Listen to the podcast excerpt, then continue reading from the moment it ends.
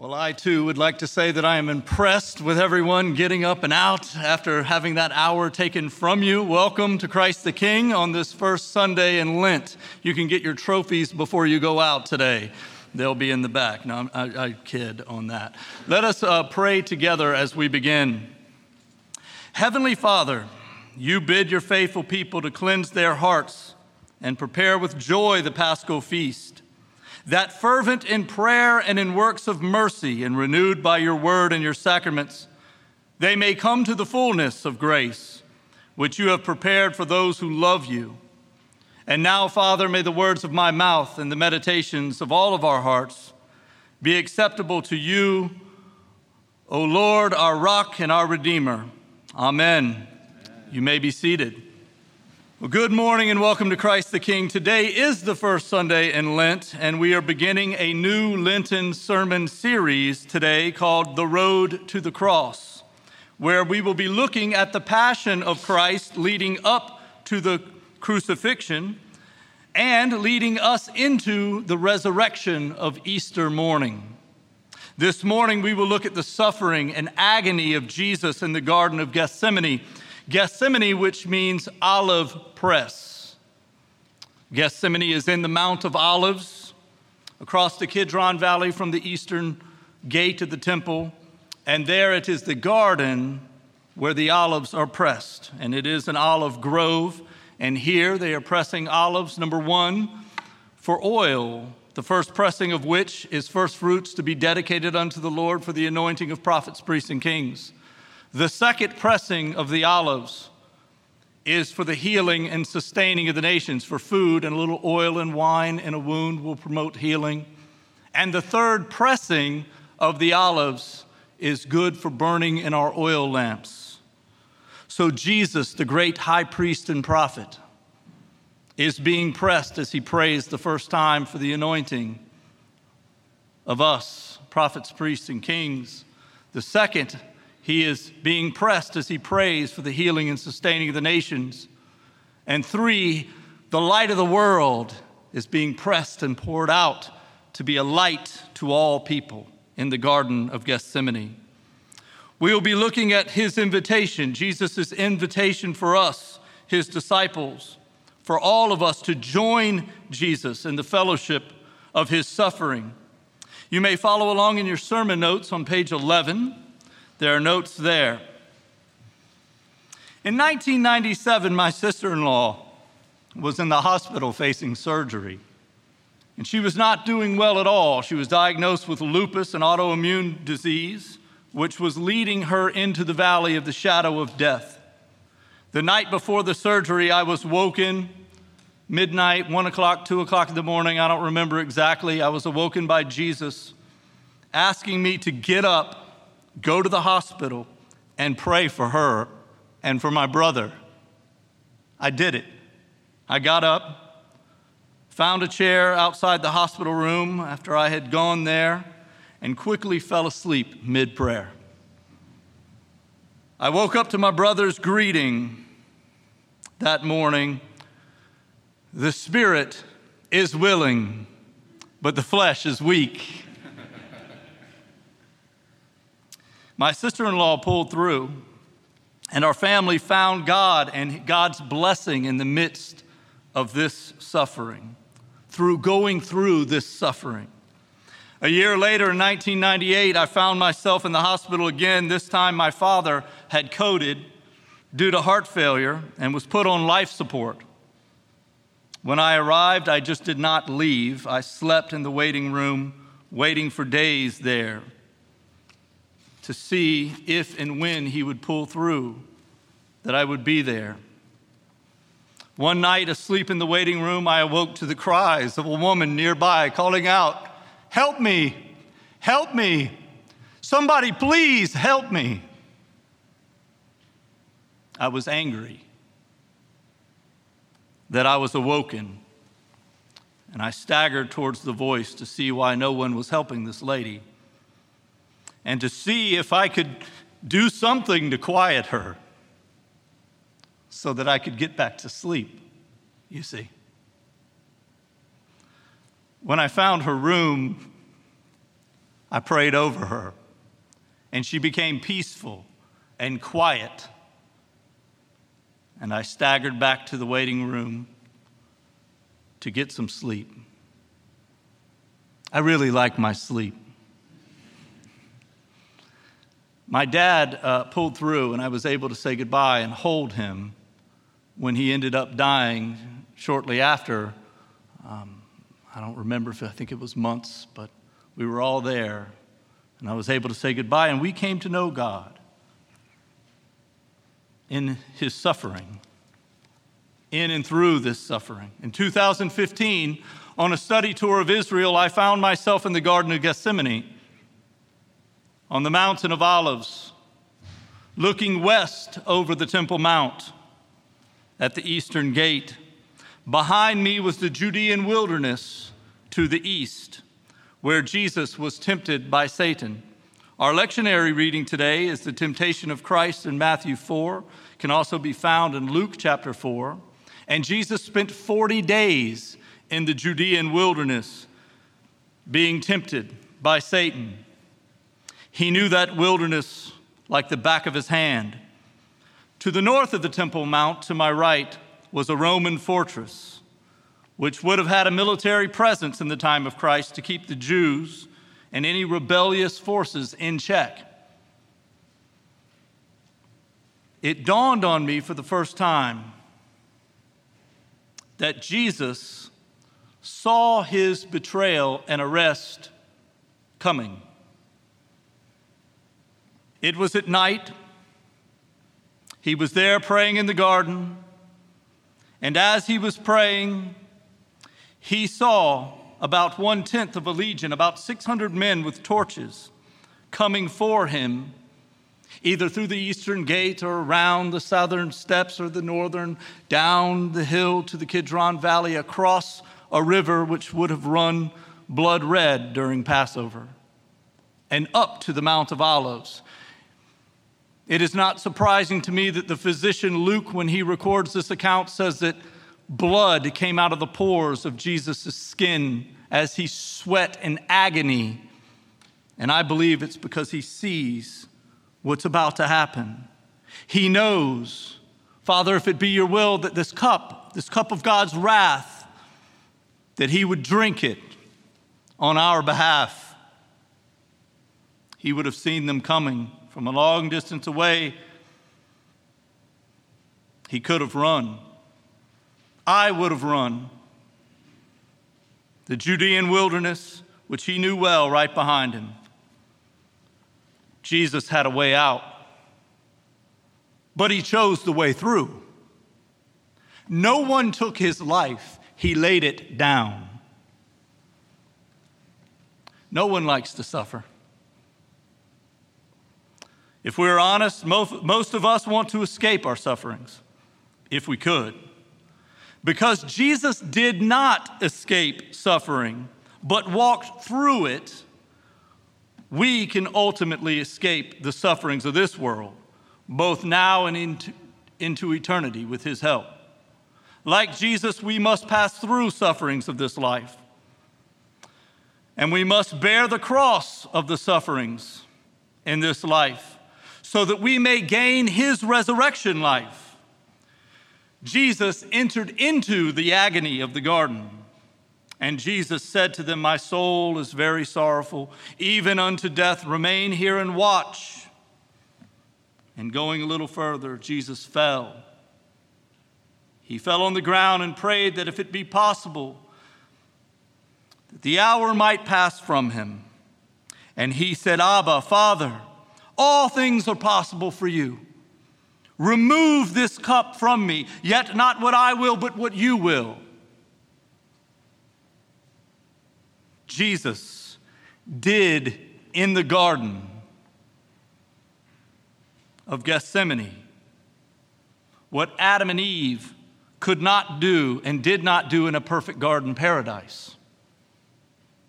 Adam and Eve said, Not thy will be done, God, but our will be done. In contrast, Jesus said, Yet not what I will, Father, but what you will. Jesus embraced the full brunt of God's will and the suffering and the agony in the Garden of Gethsemane. Jesus invites us into the agony of the garden with him so that we might live the resurrection life of Easter morning with him. In Luke 9 22 through 25, Jesus said to his disciples, The Son of Man must suffer greatly and be rejected by the elders, the chief priests, and the scribes, and to be killed on the third day. Elsewhere in the prophets, it is written, You strike the shepherd, and the sheep will flee, they will run. Jesus suffered, was rejected, and was killed, and then raised from the dead to defeat suffering and to give us life in Him. Then Jesus said to all, If anyone wishes to come after me, he must deny himself, take up his cross daily, and follow me. For whoever seeks to save his life will lose it. But whoever loses his life for my sake, the same shall find it. For what profit is there among you or with you? to gain the whole world and yet forfeit himself. A man is no fool who gives up that which he cannot keep to gain that which he cannot lose. Without the agony in the garden leading to the crucifixion and death, there is no empty tomb. There is no resurrection. Without Jesus' suffering and death, there is no ultimate freedom from suffering or eternal life for us. However, most of us, myself included, we want to avoid suffering. Many of us don't even know how to suffer well and may not even know what suffering is, myself included. We think that suffering is sitting in traffic, and sometimes northern, in Northern Virginia it can feel that way. We think that it's waiting on hold with Apple care. That was me this weekend. It felt like suffering. Maybe it's looking for that special parking spot, standing in line, and we feel like we're suffering. Many of us are intimately acquainted with suffering. We suffer daily. We have had or are currently experiencing real suffering and hardship in our lives, many of us in this room right now. And if you are not, praise God. But if you live in this world, suffering is coming. We are experiencing the agony of the garden in this life, and we want to avoid it. We want to escape it. We don't want to experience it anymore or ever again. There are many ways we can try to avoid suffering. I'm going to talk about four.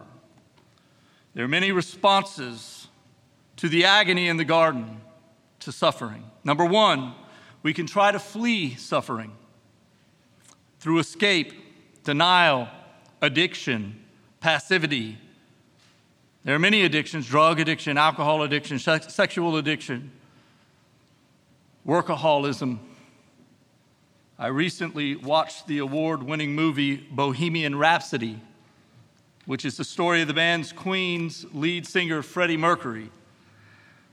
The story of this life of this rock star is an example of flight over fight, an escape over the mountain. In an effort not to suffer and not to be alone, Mercury sought the pursuit of pleasure in his extravagant and sensual lifestyle he sought after the pursuit of selfishness and self centeredness.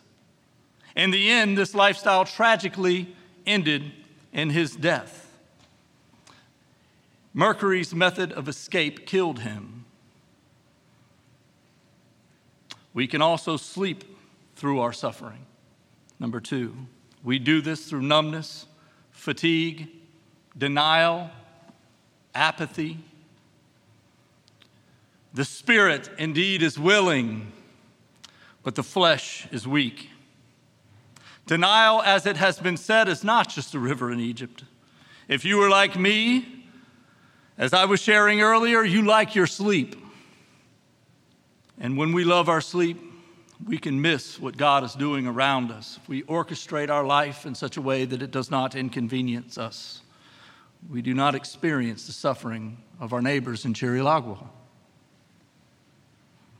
We see, sleep through the opportunity to suffer ourselves and to suffer with people who need our love and care. We can miss what God is doing even in the sufferings of this life. If we are not careful, we can numb ourselves, we can sleep right through what God is doing and our sufferings and the sufferings of those around us, the sufferings of our neighbors. Many of us are suffering right now because of daylight savings time. And you may even be asleep right now. Good morning. Wake up.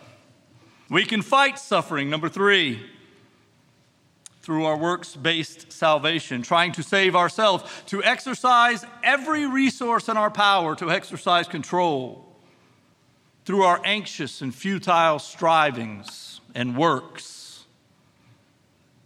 We in Northern Virginia, we are the best, the brightest, the most well paid, the best educated. We have good health care, the best hospitals, and we believe that we can control our lives and escape our sufferings. We can finance our way out of it. We believe this. See, Peter drew his sword and he cut off the high priest Malchus, the high priest servant's Malchus's ear. He chose fight over flight in his effort to avoid suffering. Peter tried to save himself and Jesus from the suffering that he was about to endure. I had never thought about it until studying for this week's sermon, but had Jesus not healed Malchus's ear, there would have been a fourth cross. Have you ever thought about that? He drew a sword. See, in our own power, efforts, and control, and anxious, futile strivings and work, we try to avoid suffering to escape it. We do not want to enter into the agony of the garden with Jesus. Give me Easter, but don't give me the garden. Give me Easter, but not Good Friday. Tim Keller, in his book, Walking with God Through Pain and Suffering, which I have been reading in this week in reflection upon this passage, he says that no amount of money, power, planning can prevent bereavement, dire illness, relationship betrayal, financial disaster, or a host of other troubles from entering your life. Human life is fatally fragile and subject to forces beyond our control or power to manage. Life is tragic. The fourth option we can enter into suffering. Following Jesus and entering into his work, the work that he has already done, it is finished, in the agony of the garden, in the sufferings and in the deaths and in the hardships of this life, so that we might experience his resurrection life. Jesus calls us into the agony of the garden. He welcomes us into his sufferings. Three times Three times Jesus calls Peter, James, and John. There was the 12, the crowd, the masses, the 70, the 12 disciples, and three intimate disciples, the closest of which to Jesus was John. But he called three times three specific disciples. He calls Peter, James, and John to come away with him in Scripture three times, which mirrors Paul's words in Philippians 3 10 through 11, which I will share with you shortly. Jesus calls these disciples away to the Mount of Transfiguration, which David preached on last week, the Mount of Transfiguration, which John Palafudis referenced in our Ash Wednesday service. Jesus called these three disciples away, Peter, James, and John, on the Mount of Transfiguration so that they might know him. Jesus called these three into Jairus' home so that they could so that he could show them the power of his resurrection. He raised up Jairus' daughter from the dead in that house. That they may know his power and the power of his resurrection. Thirdly and finally, Jesus calls Peter, James, and John into the Garden of Gethsemane on this night so that they could share in the fellowship of his sufferings. This calling away of Peter, James, and John by Jesus mirrors Paul's words in Philippians 3 10 through 11 that I might know him, Jesus transfiguration and the power of his resurrection. Jairus' daughter resurrected, and that I might share in his sufferings to become like him in his death, that by any means possible I may attain the resurrection from the dead. Jesus is calling us into the fellowship of his suffering. Jesus is calling us to take the road to the cross with him. Jesus is calling us into the agony of the garden so that he might lead us to the emptiness of a tomb and another garden where his resurrection life has bloomed. Jesus wants us to have life and goodness, and he has provided salvation for us. He is for us. He has done it. It is finished. In Walking with God Through Pain and Suffering, Keller says it this way suffering is unbearable if you are not certain that God is for you and with you. See, we can trust Jesus and we can face the agony of the garden in our lives because Jesus has ultimately taken on our sins, sorrows, and sufferings once and for all. He drank the cup.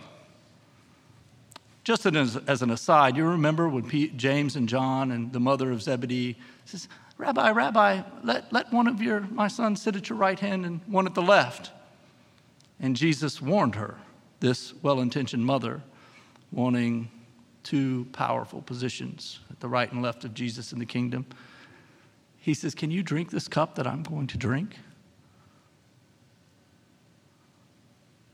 We can drink it. We can drink it, they thought. But on this night, everyone fled.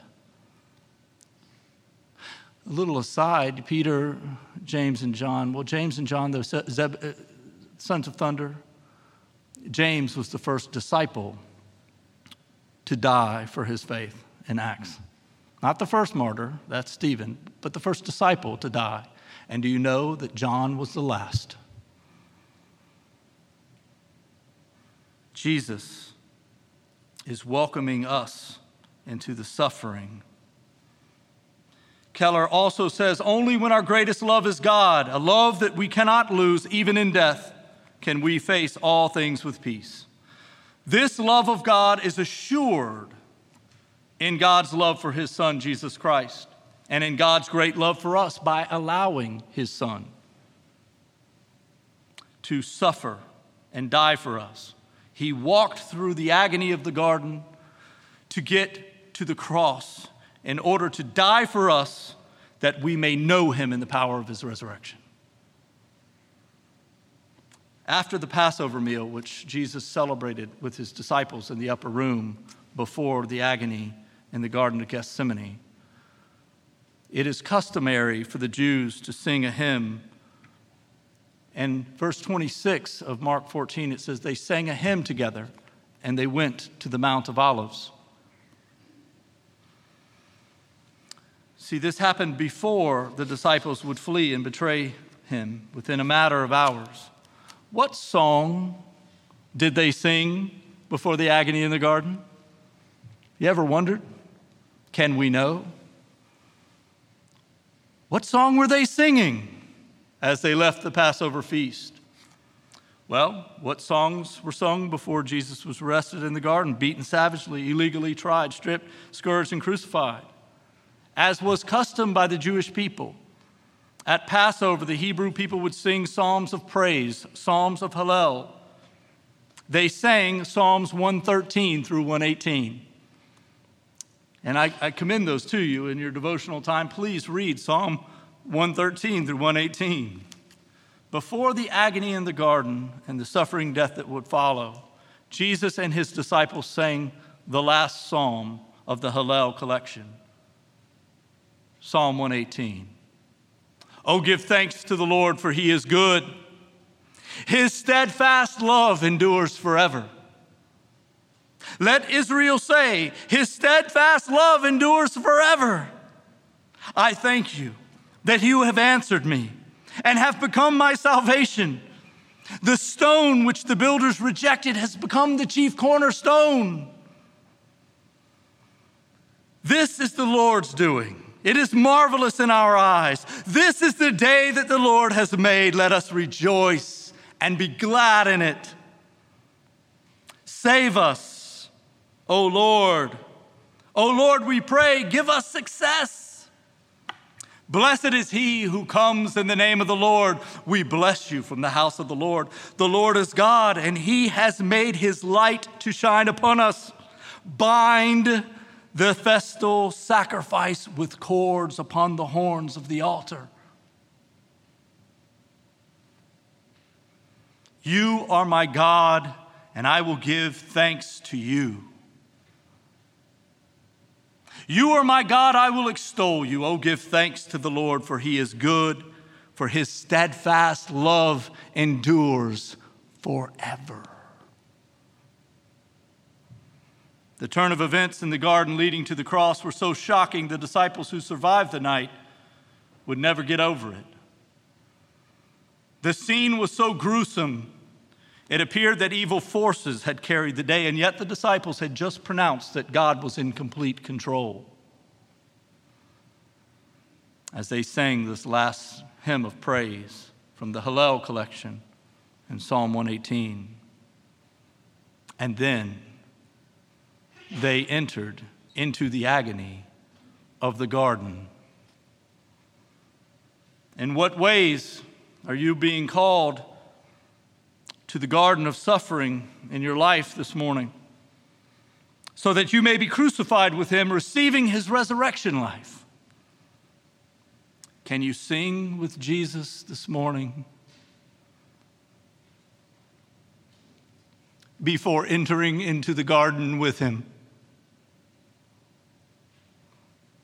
This Lenten season, today and always, may you know Jesus and the power of his resurrection. And may you share in his sufferings, and may we become like him in his death, that by any means possible we may attain the resurrection from the dead. Amen? Pray with me. Merciful Father, you have taught us in your holy word that you do not willingly afflict or grieve your children. Look with pity among us and our sufferings and sorrows. Of all of us, your servants, for whom our prayers are offered, remember us, O Lord.